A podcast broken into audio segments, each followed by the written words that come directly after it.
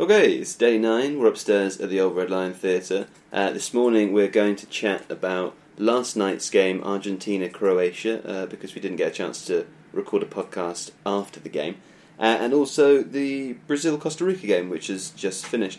Let's kick things off with Argentina. Um, I managed to miss this game, unfortunately. It's the, the second one of the tournament I've missed so far, and it sounded like a corker. 3 0 Croatia, goals from Rebic, Modric, and Rakitic, arguably the usual suspects. Uh, but I think I'm just going to hand straight over to you, Alex, because I have no idea what happened.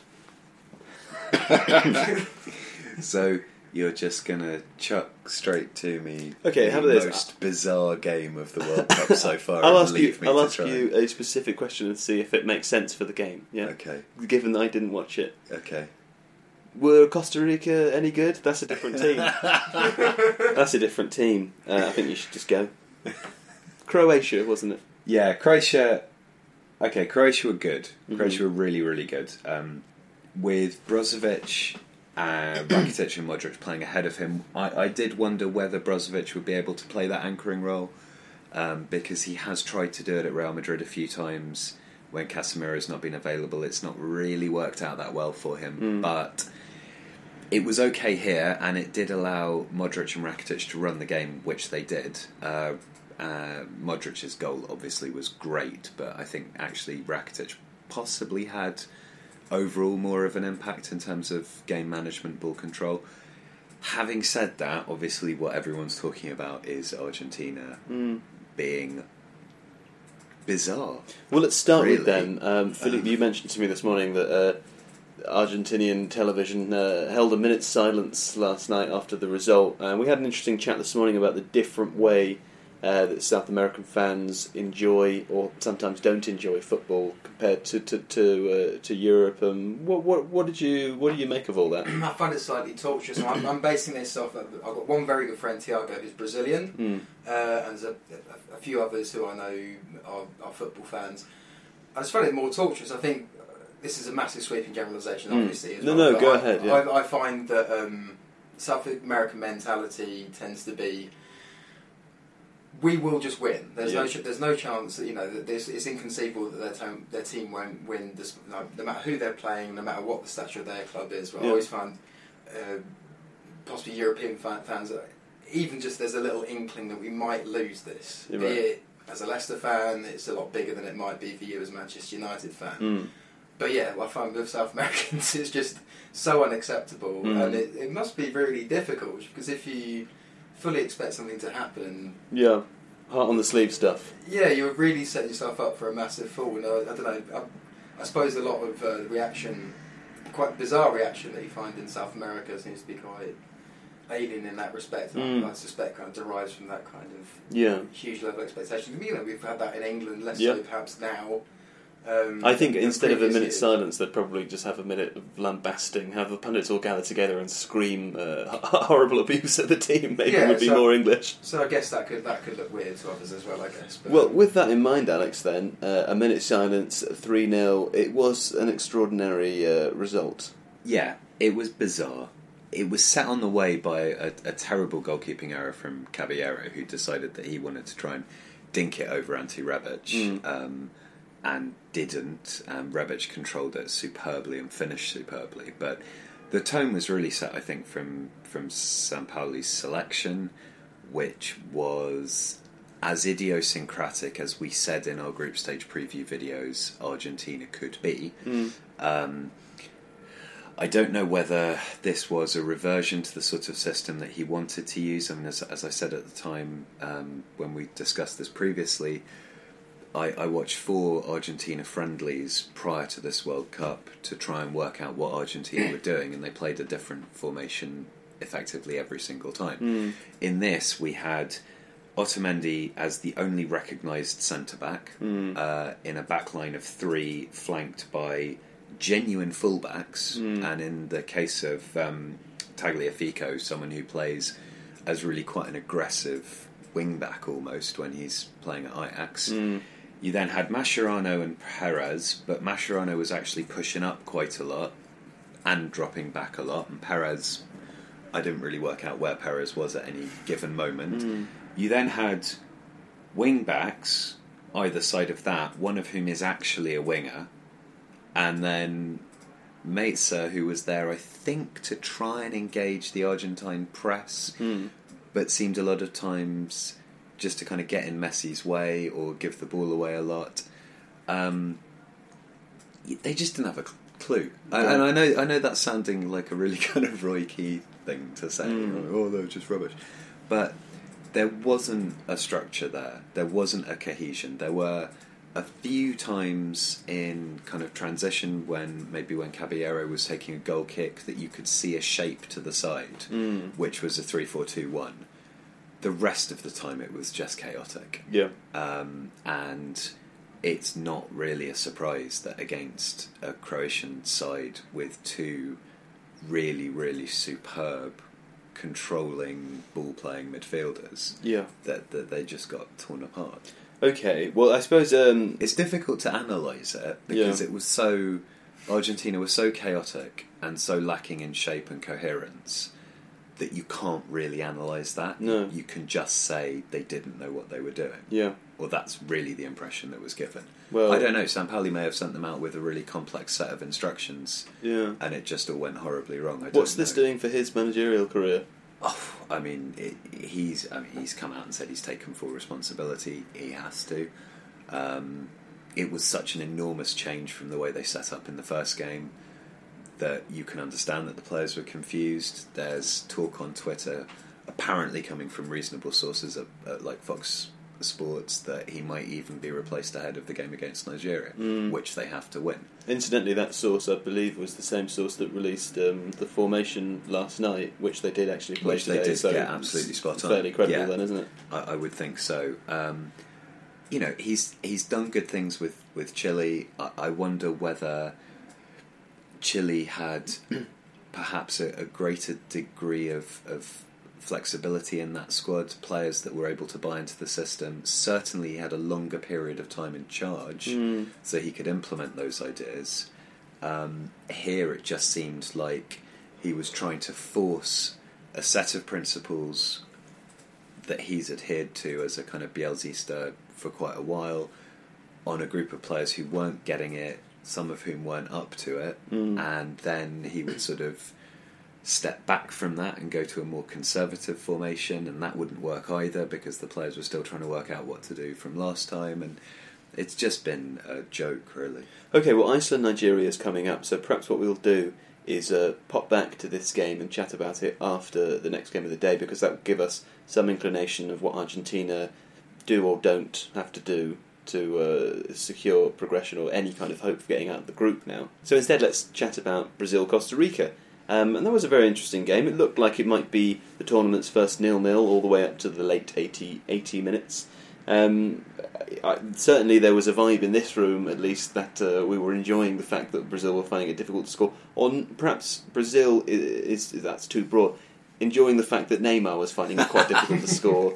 Um, Yeah. And I have to say, one of my favourite moments of the tournament so far uh, is when the referee went over to the VAR station and came back and did not give that penalty. Um, but I mean, we saw the better Brazil, I suppose, in the end. Coutinho again popping up with the goal as he did in the first game. Neymar's uh, goal at the end has made no difference really, but uh, I suppose it'll take a lot of pressure off of him in particular because if that game had finished nil nil, uh, it would be very easy to point the finger at Neymar, wouldn't it? Yes, I mean, he didn't do himself any favours. He no, he didn't. I mean, he actually he actually played reasonably well. Mm. Um, I think there are probably a few instances where he maybe took the ball on himself longer than he should have done, um, and and ran off into a cul-de-sac that was really pretty well patrolled, particularly by Gamboa, but also Acosta moving across um, onto that right hand of of Costa Rica's side. Um, but he just he's just a petulant, nasty little man. I think. Nasty always sounds way worse than swear words, I think. Well, uh, I mean, he he tried to he tried to get that penalty. That yes, that initially the Costa Rican player went to touch it. Uh, There's no point in rehashing it because I'm Mm. sure everyone's seen it, but. Neymar It's a total anticipated buy, yeah. a thing that didn't then happen and went down with this ugly little face. He looked on. like Willem Dafoe in Platoon. Yes, You know? yes, Mm. kind of like that. Um, and and I think you know there were a few other moments where he was, you know, there's a spite to the way that he plays. Mm. Um, I think in terms of There was a moment when the referee uh, uh, came over to an incident that happened. A Costa Rica player had been fouled and was on the floor. Neymar was sort of insinuating that the Costa Rica player should get up. The referee went to sort of put a hand near Neymar's chest to you know back him away from the incident. And it looks a lot to me like Neymar was saying, "Don't touch, don't touch." oh yeah, and and there was also a bit where um, and and Damien, our host, popped upstairs and said the same thing as Mm. as I'd observed that that he was mouthing obscenities Mhm. towards um, uh, a Costa Rican player. right in front of the ref, right in front of the ref, Yeah. and you know, and on a it's- yellow It's not. for dissent. Whereas if you look at you know you look at the way that Coutinho played that game, you look at the way Gabriel Jesus played. You Yeah. know, there's um, the, the, it's a bit cliche to talk about the kind of the right spirit or whatever, and you know Costa Rica were not above a bit of shithousing themselves, Yeah. but if you are the better, more technically capable side, then to see not a desperation to win manifested positively in Mm. terms of attacking intent, but manifested in terms of of niggle, cheating, complaining, whinging. It's just it leaves quite a sour taste, and I think.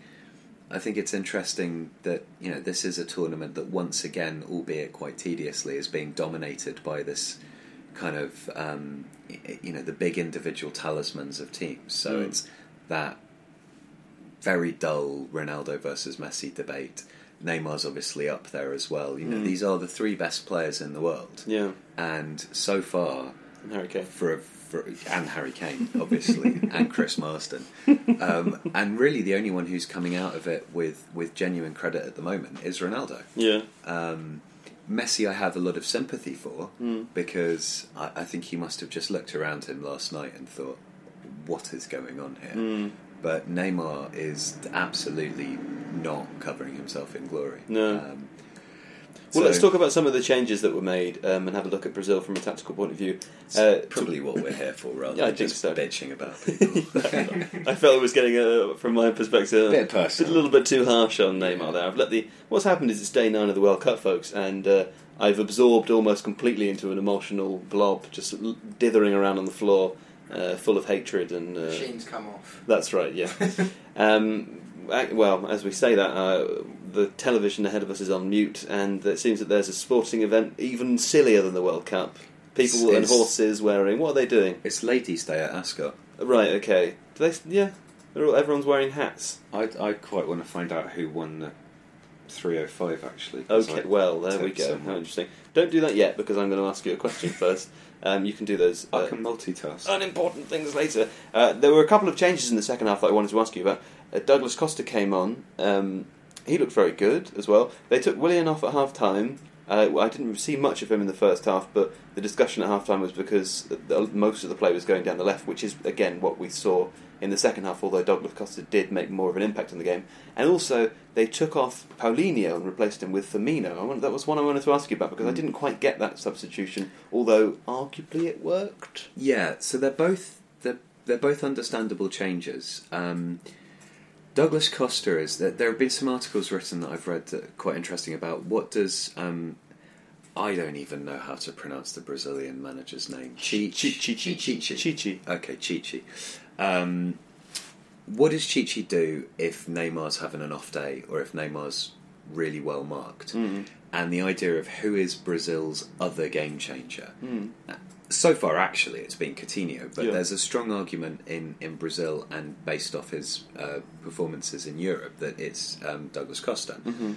So Willian is a much more uh, defensively disciplined, arguably tactically intelligent player Mhm.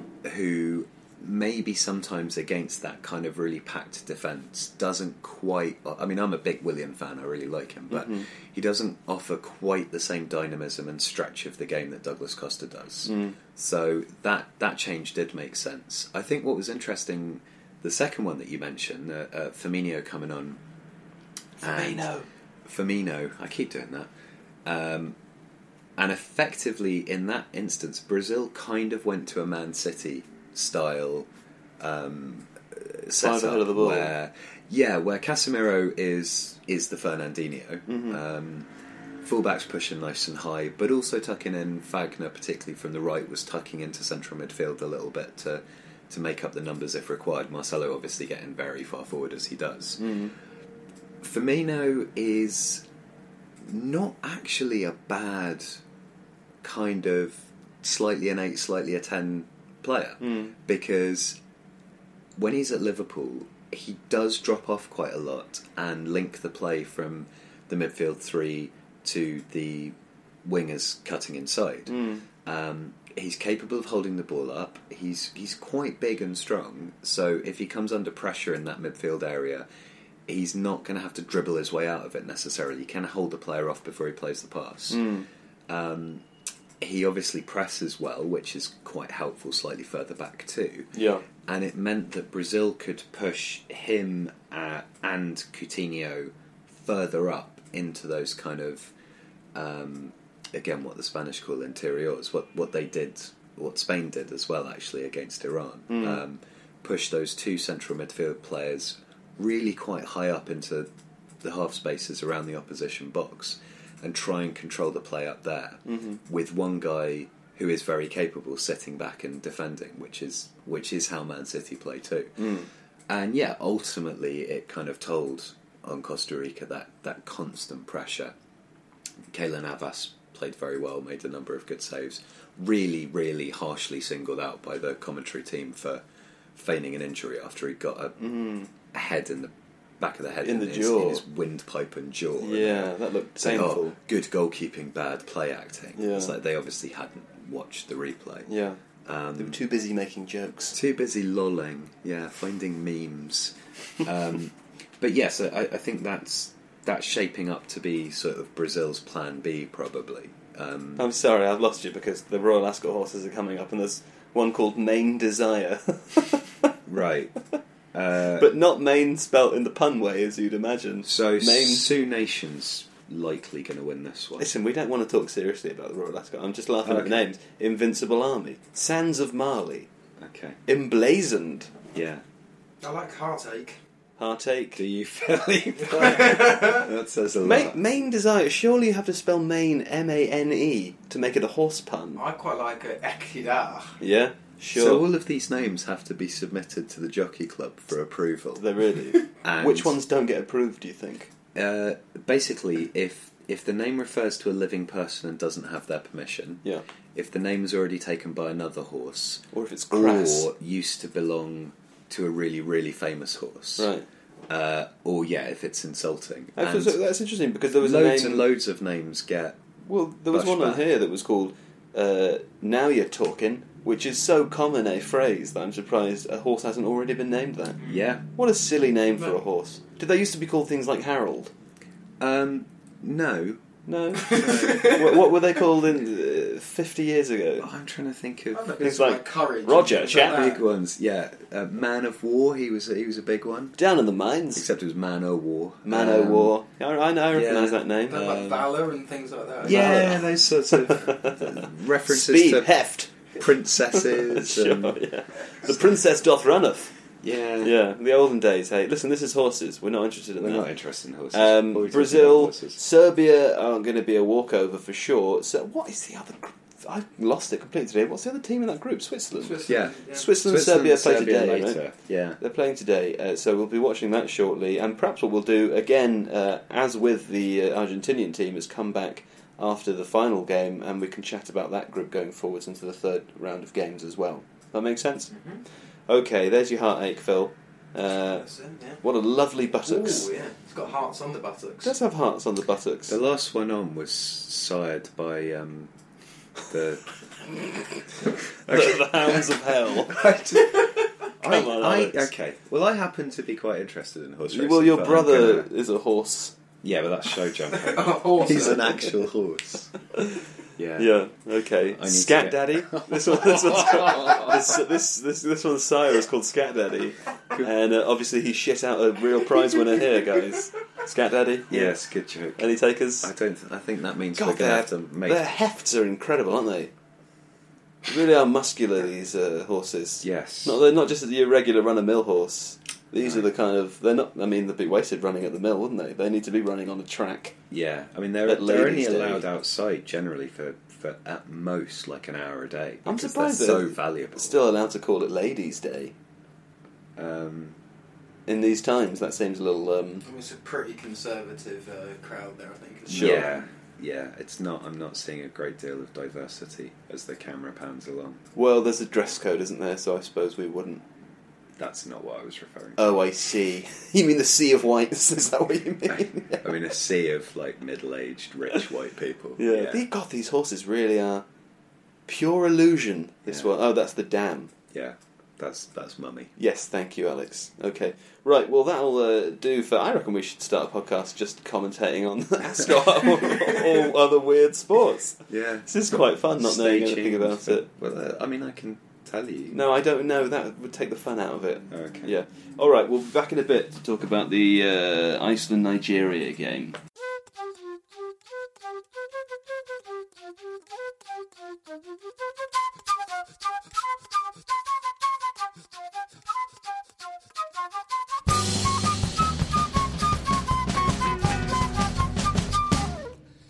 Right, that's the Iceland Nigeria game done and dusted. 2 0 Nigeria, a, resu- a result I didn't uh, personally see coming. Um, what on earth happened there, Alex?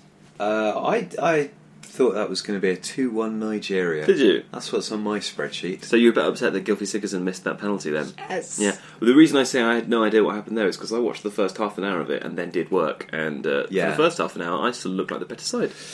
Yes, they so they they moved uh, Sigurdsson back um, and stuck uh, Budvarsson up front to uh, partner for Bogerson. I assume that's because they wanted essentially to keep their defensive system pretty similar, Yeah.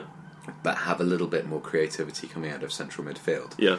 Unfortunately, it didn't quite work. Yeah. Um, because Sigurdsson is not used to playing that sort of defensive role, and if you if you look at the Iceland video that we created uh, and published today, you'll see what I mean by the the defensive system Iceland use. Yeah.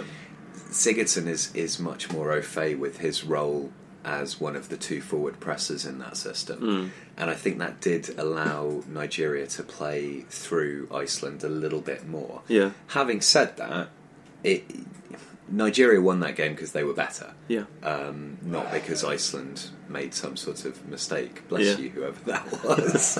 There we go. Oh, bless you again. Um, uh, Nigeria switched to a, a back three, um, which uh, I hadn't really anticipated happening. Yeah. Um, it allowed Ndi- Ndidi and Atebo to control midfield with uh, John Obi Mikel pushing up a little bit more in support of the two strikers. Um, it made Moses, uh, I suppose, more what he's used to from his Chelsea position. Yeah. So there was there was that the dynamism up and down that right hand side. They didn't lose out on his ability to get forwards and create uh, opportunities, which he did brilliantly for Moosa's lovely goal, um, better than Ericsson's, I think. Mm, okay. Um, but it also gave Nigeria uh, defensive solidity. Not that Iceland really offered a huge amount going forwards, No. but Nigeria were really impressive. They they they kept their shape. Um, they were able to adapt to a three at the back with wing backs seamlessly, uh, as if it was their consistent formation, which it's not. yeah. Um, so a really, really impressive performance. And smart money's now on Nigeria beating Argentina. Okay. I would suggest. There we go. Uh, well, on- once again, listeners, apologies for the sounds outside. I think a uh, Harley Davidson just rolled out the back of a Chinook out there on the main road. But we are upstairs at the old Red Lion. It's rush hour. Uh, you mentioned there Iceland not uh, giving too much going forward. Is it fair to say that perhaps this is a, a case of a, a very a very effective defensive team coming up coming up against a team that they need to try and break down and, and try and attack? And you know, Nigeria certainly didn't play to Iceland's strength, did they? Um, no, I mean, well, I suppose Will they be, will they be better against Croatia? Do you think? having seen how Croatia played against Argentina, I, I think Iceland will, s- will. I'd be very surprised if Iceland didn't go more conservative. um, stick Sigurdsson back into the kind of 4 4 1 1 system uh, because they're going to need to combat Rakitic and Modric in central midfield and, and Sigurdsson plus one, even if that's somebody of Gunnarsson's ability at ball winning and closing down, that's just not going to work. Yeah.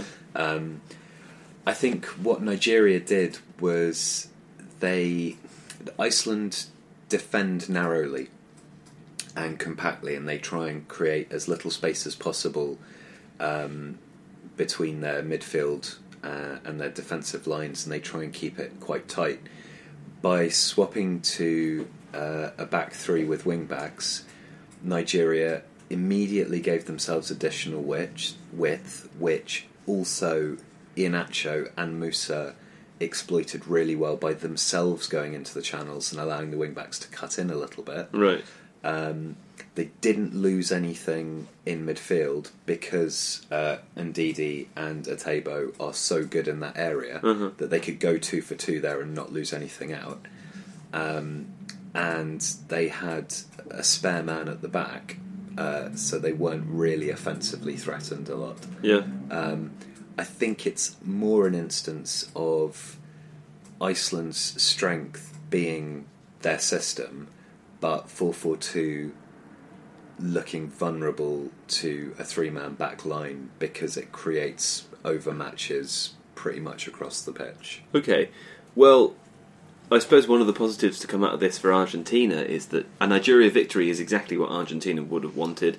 Uh, it means that Iceland remain on one point, gives Nigeria three points. If Argentina can beat Nigeria and hope that Iceland don't beat Croatia, Argentina will likely go through second in the group. So that will have been what they wanted. However, what that does mean uh, is that Argentina now have a game that they must win against a Nigeria team who, as we've just discussed, looked very strong today.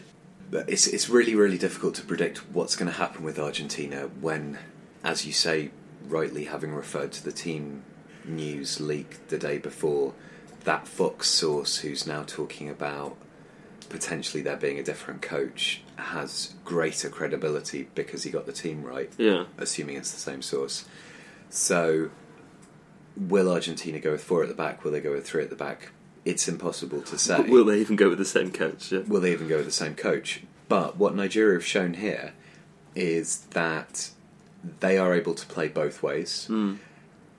Whether they have enough flexibility in a starting lineup to say, you know, if, if they played today's starting lineup and then Argentina came out with a four at the back, could they adapt? Possibly they could. Um, I, you know, maybe one of those centre backs could play as a nominal right back. Moses could push up, and they could counter them straight away. So I think Nigeria are in a good situation to be able to work against whatever Argentina bring. Also, you know, they they and Croatia are the two form sides of this group, so they'll be looking at this. You know, a team who are extremely defensively well organised. They are a good side, Iceland. Um, Nigeria have pretty much put them to the sword and restricted them to, you know, very, very few decent attacking opportunities and a penalty which wasn't scored. So I think Nigeria will take a great confidence from just how much they've controlled this game.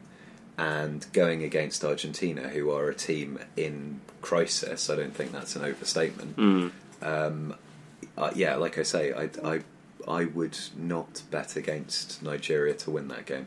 Well, I'm just looking uh, on uh, Yahoo Answers now uh, to see if I can pull That's up a a quick great stat. source. Yahoo Answers, uh, where people go to die. No, Yahoo Answers. I just uh, asked Google, uh, has a manager or coach ever been sacked during a World Cup tournament before? I was sure that one had.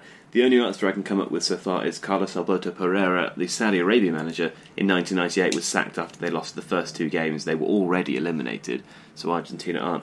And I can't see uh, anything else. Nothing. I mean, apart from Yulen uh, Lopetegui, who was before the first game, so it does, almost doesn't really count. If Sampaoli does go, it wouldn't set a precedent, but it would be very, very unusual. particularly with like you say the, the contrast there being that you know Ar- Argentina have a must-win game Mm.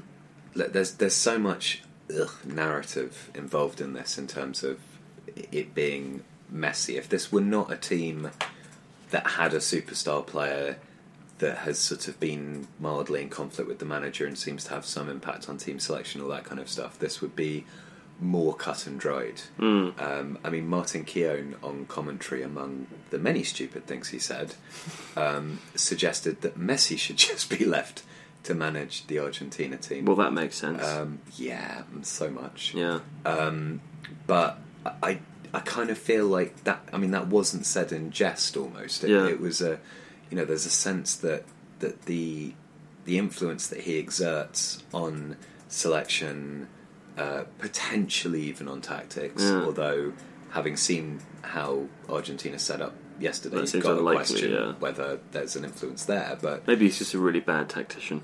could also be that. Do you Um, think do you, this is a sort of sort of a tangent? But do you think Ronaldo or Messi will ever be football managers? No. No, they don't need to. But I No. mean, Re- I could see Ronaldo doing it more than Messi. Ronaldo might come back and manage Portugal to a World Cup victory in thirty years' I would time. love that. Just, just like he's been on a beach for thirty years and then he comes back out of retirement. Still looking exactly the Exactly same. the same, yeah. Except just a little bit. and he subs himself on at half time and It will scores be a Real screamer. Madrid. Yeah, He- he'd Real go Madrid. back and manage Real Madrid, I would say, Right, rather than okay. Portugal Yeah. for the slightly more glamorous position. Mm. I, I, I suppose the reason I think not is is actually much less to do with kind of who they are as people or anything, but but positionally, I I sort of associate players that gravitate towards management more as being midfielders or defenders. Yeah, but that There's- isn't always true, though, is it? I mean, It's not always true. Yeah. No, Ferguson was a forward, was it? Ferguson was a forward. Yeah, and Clough was a forward. Yeah. But at the same time, from the newer generation, the ones that are kind of coming through, yeah. um, that does seem to be something of a trend. And, you know, well, Miguel Arteta, Solskjaer. Lampard, Gerrard. Yeah, but the no, no, but the, these Lampard and Gerrard, for example, we can't even count them as managers yet. I realise that they are now in roles where they're managing at a club, Giggs. but gigs equally doesn't really count. Th- These are players who have not established themselves at all. I would say that you can definitely count um, Giggs' record. He's been in enough positions now, and It- well, he's been he's been in he's two. He was Manchester United manager for okay, only four three four games. games. Four games. I don't think you can count that. I don't think you count that as a And he's role. been Neville brothers, The point- defenders. The point I'm making, Neville, the Neville brothers. Yeah, they're managers. Phil Neville, fine, is a manager. Yeah. Gary Neville was a manager for half a season at Valencia and didn't work out. The point I'm making is that to earn the title of manager or coach, You, you, you have to actually be doing. You, you, you can't just get the job based on. Uh, I mean, I know you can in real life. but what I'm saying is, we shouldn't be calling Frank Lampard or Steven Gerrard coaches or managers yet because they're they're- they're in their first senior roles. What I would say is, I think there's indications of certain players like former players like Gerard and Lampard who are about to become young managers. Yeah. that you can see a- at least a certain level of judgment before they've even gone into the role, largely based on the roles that they've decided to take on. Yeah. Now, the good examples have been, I think Lampard to Derby is a very bright move. He's Mhm. not. So he doesn't think he's that big that he can just go straight into a Premier League club. He's gone to a, Mhm. admittedly a very high, um, a- a, a big Championship club, but that you know you can already see a lot more working for Lampard there than you can see Gerard at Rangers. But I Mhm. think Gerard has showed a spectacular lack of understanding. We have with Rangers who are not a good club at the minute, but Mm. you know, if your first, if you if you see your first role as Rangers being like a, s- a step stepping stone, that shows a f- fantastic level of lack of um, Or misunderstanding. of, of, of understanding, Yeah. a, a lack of judgments, and then. If you look at other roles, I mean, like Mertesacker at Arsenal now looks like he's going into a bit more of a coaching role. You can Mhm. see someone like Mertesacker becoming quite an effective coach Yeah. because they're just going, they, they're treating it as if they you know, precisely what they're doing, actually starting a new career rather Mm. than just being kind of shuttled up to the top. And I would, I would say that's pretty, at least, you're right, we haven't really seen what these guys can do yet, but it's a good indication of at least Yeah. judgment and understanding the situation, which is probably quite a big part of being a manager. Yeah, I, I, I- I appreciate what you're both saying. I just think that, you know, Steve Bruce, Mark Hughes, these people are managers because they've been around for ages and they're a bit shit and a bit good, you know. They're, and they're, and they're, they're further away from being footballers than. Uh, I, can't, I can't express what I mean properly. I'm tired. But I don't think we, re- we should call Steven Gerrard or Frank Lampard managers yet. I don't think. Even if they technically are, I don't think it's fair to call them that because it could just be a flash in the pan. How many times have we seen it? You know, big big players from the Premier League getting. And I, yeah, I agree that there's certainly better judgment on the part of Frank Lampard take a championship job. But in part, you could make if you're being cynical, you could suggest that it would be you'd have to be an idiot not to think that uh, being a big Premier League player and then taking a Premier League job as your first role after ha- seeing what's happened over the last five or ten years in Yeah. situations ex- exactly like that wouldn't be a bad idea. Do You'd you have to know- be an idiot to not think that. Yeah, you'd, uh, to me, the impressive former Premier League star in management currently is Harry Kewell, Hmm. Right. who's down at Crawley Town. Yeah. Okay. um, who Crawley Town not just uh, not very good League Two side, like struggling Mm. uh, when he took over, and um, he's reinvigorated them. He's worked extremely hard. He's got a good relationship with the local press down there. He's doing, you know, he's cutting his teeth and doing well. Mm. Um, and and he's, you know, he's a big ex Premier League player Sure. uh, Champions League winner and everything. Yeah. So for him to, to sort of take a sensible perspective on just how difficult it is to Mm. go into that Yeah. role and, and take a um, it's not a it's not a downward step because he's starting out a new career as you say, Yeah. but it's not such a massive leap as taking a, a top job and, and I agree with what Philippe's saying about Mm. Yeah. Rangers. And listen, I, I- don't get me wrong. I wanted, you know, I'd love it to work out for both Stephen Gerrard and Frank Lampard. It's nothing against either of those players in particular. Uh, I just, uh, I just don't. What are you making a face about, Phil? What's that I, just, I, face would, I, about? would, I would kind of love to see Gerard do terribly Oh, arranged. fair I think enough. It just shows I'm- such a level of arrogance. I really think he deserves to get his. Uh, I'm, I'm, Well, I'm with Philippe on this. I fully support both of them. I just, I just uh, quit. th- Anyway, this has got nothing to do with the World Cup. We started there uh, talking about the Argentina manager uh, potentially not being in situ for the next game. Although these are mere rumours at the moment, reports from potentially credible or uncredible sources. Yeah. We don't know. There's Frank Lampard on telly now. There, he's on telly now. Isn't he's that already good? got a job. Yeah. Um, anyway, we'll uh, come back at the end of the next game, which I don't know what it is. Serbia, Switzerland. Serbia, Switzerland. I'm having a a, bad game day. for the ages. There we go. And uh, we'll chat about that. and Serbia possibly 2-1. more. 2 1, Serbia, Phil. um, one one. You know what I'm going to say? 3 0 Three nil Switzerland.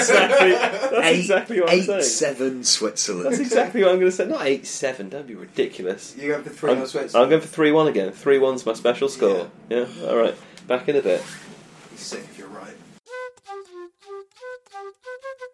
Right. Well, that was the Serbia Switzerland game. Not quite what we were expecting, although I mean, I have to say, it kind of is what I said it would be, one goal shy. Uh, goal from Mitrovic for Serbia very early on. Serbia looked the stronger side. Uh, but then uh, Switzerland comeback. Uh, a goal from Xhaka, and then Shakiri. Is Shakiri a Premier League player still? Is he Yes. still at Stoke? Didn't they just get relegated? Ooh, That's a point. Yeah. okay. We were saying uh, moments ago, someone made the point that uh, it was a Premier League bonanza, but I believe Shakir is down in the old doldrums, although perhaps not for long. I wouldn't have thought for long, no. Wonder where he'll go. Anyway, it was an interesting game, wasn't it? I have to say, I was uh, had my head in my laptop for half of that, so once again, I'm of no use to listeners. Uh, but I'm sure, as usual, Alex and Philippe will be. Philippe, I'm going to start with you because you expected a draw, and it was very close to being that, wasn't it? Yeah. Um, Switzerland really came out their shell in the second half. They were very much second best uh, in the first. Yeah. Um, I'll leave Alex to look at the tactical uh, changes that might, that might have happened, but I think there just seemed to be a lot more. Um, Guts and gusto. a lot more just kind of vim. They looked a lot more like zippy with their passing and also, Yeah. with, also with their attacking intent as well. And that's and that, that that's essentially where the goals came from. It was a very late break from Shakiri. Um, Still had the energy in the 95th minute or whatever it was. yeah, absolutely. I think it's a, a, a fantastic performance. I think obviously Serbia will feel pretty hard done by in that there was a very strong penalty shout. Right. And Matt Mitrovic was basically double tackled, Mm. double rugby, rugby tackled. But, Yeah. Um, yeah.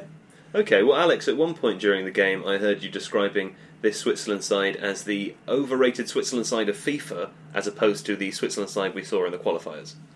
Um, I may have added overrated. yeah, not overrated. That Swi- Sometimes I Switzerland like to are- twist what you're saying.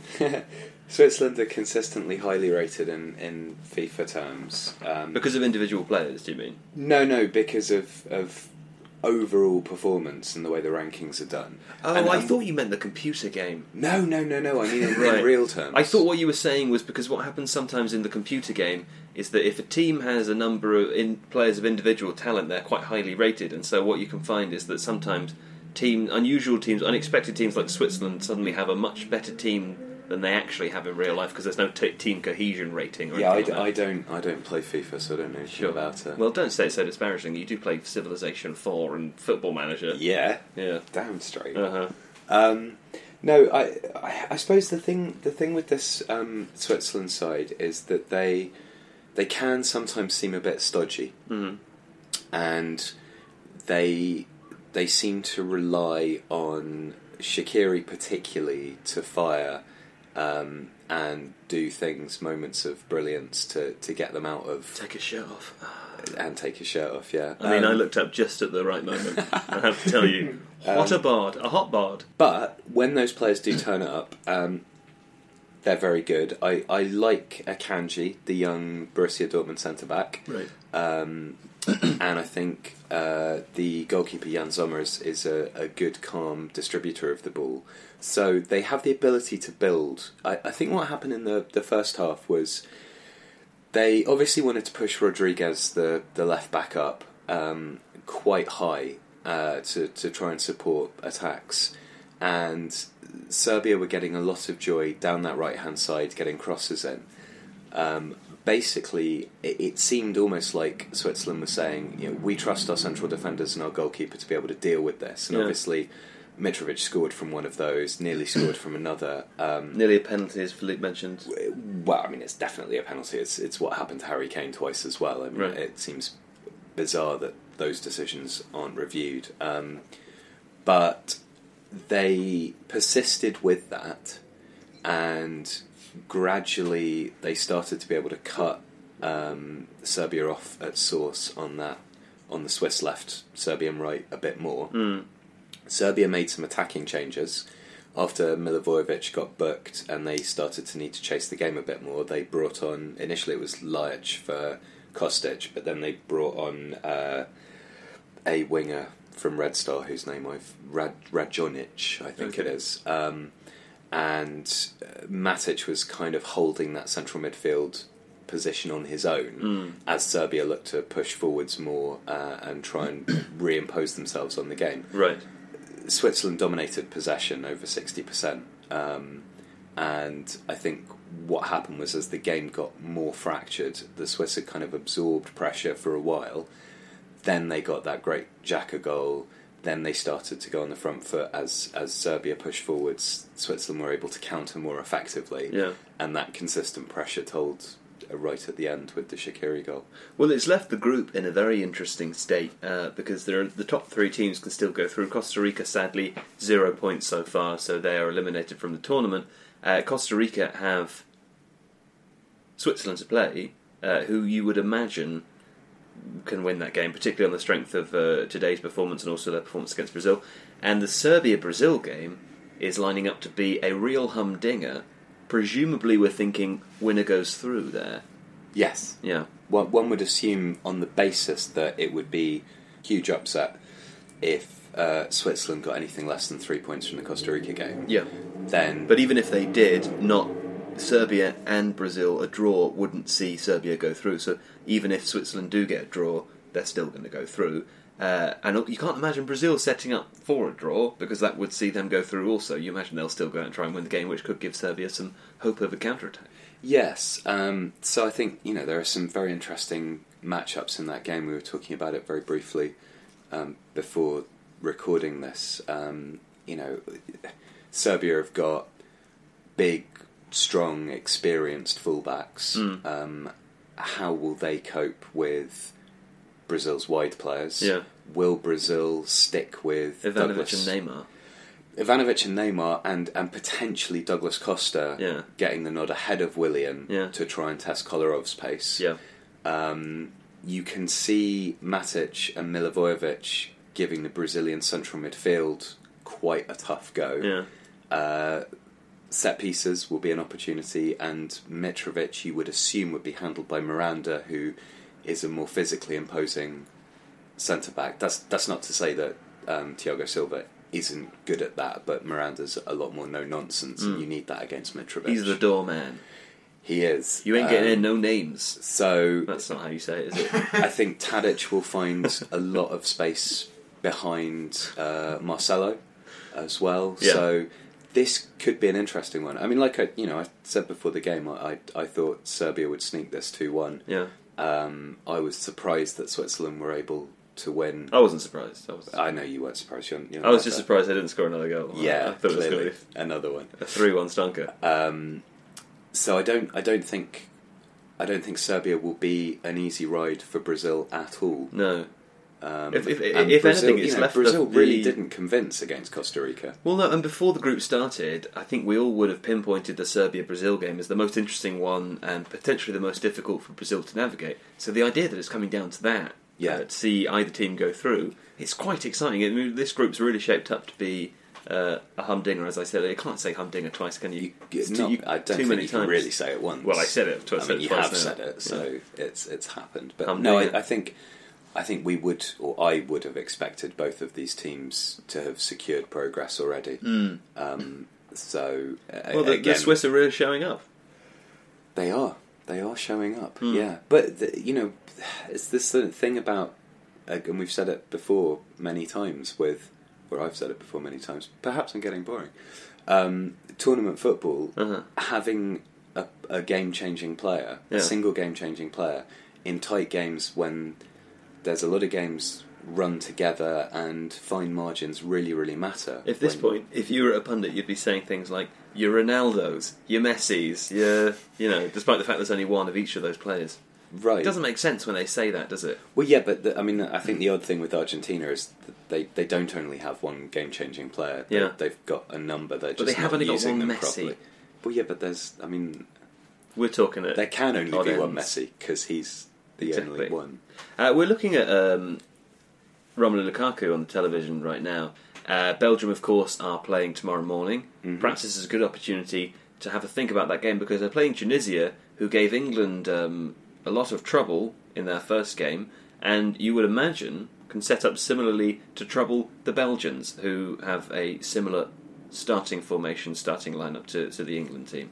I think it wouldn't surprise me to see Martinez uh, go for a, a slightly different balance here. Uh, advanced De Bruyne, I think there was no side, or there hadn't, from the stat when I saw it, which I think was a couple of days ago, um, that, that Statsbomb had prepared for the FT, um, no side had ha- a deeper average defensive position than Tunisia had had against England Right. it seems a waste given that Tunisia are likely to do exactly the same thing to play De Bruyne as a deep central midfielder. Yeah.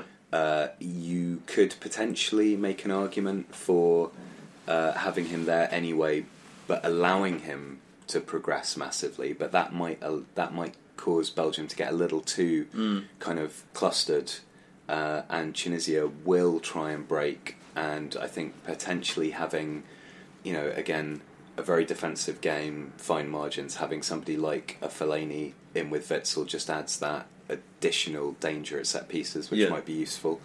I'm- I'm wondering we might also see if, um, Hazard and, and De Bruyne playing off Lukaku. Right. I'm wondering if um, Lukaku might benefit from the fact that Tunisia were quite brazen with their pulling down of Harry Kane in the first game. Whether the referee will have seen that, will be aware of that going into this game, that might give him a little bit of an advantage over Harry Kane. Uh, because I suppose the Tunisia players will be less likely to want to do that, or the referee might be more on top of it from an early stage. Philippe, um, I'd like to get a prediction from you for the Belgium game, but also you're look you're looking forward to the Korea Republic game tomorrow, aren't you?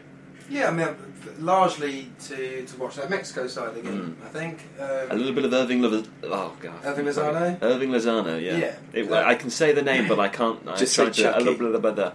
Try to do too many uh, syllables in one go. very much more so because of uh, Mexico than the Korea Republic, just Hmm. because I, thought I really enjoyed it, that game and found it massively exciting, regardless of the result. Obviously, Mm. obviously I think it was pretty cool that they beat Germany. But Yes, it is. But at the same time, I'm, I'm- after having spent a day actually drawing, uh, uh, working on a video to do with to do with Mexico, it's Mm. like You're pumped up. yeah, it's got me in a good mood for, especially as an opening game. Yeah. um, I think it could.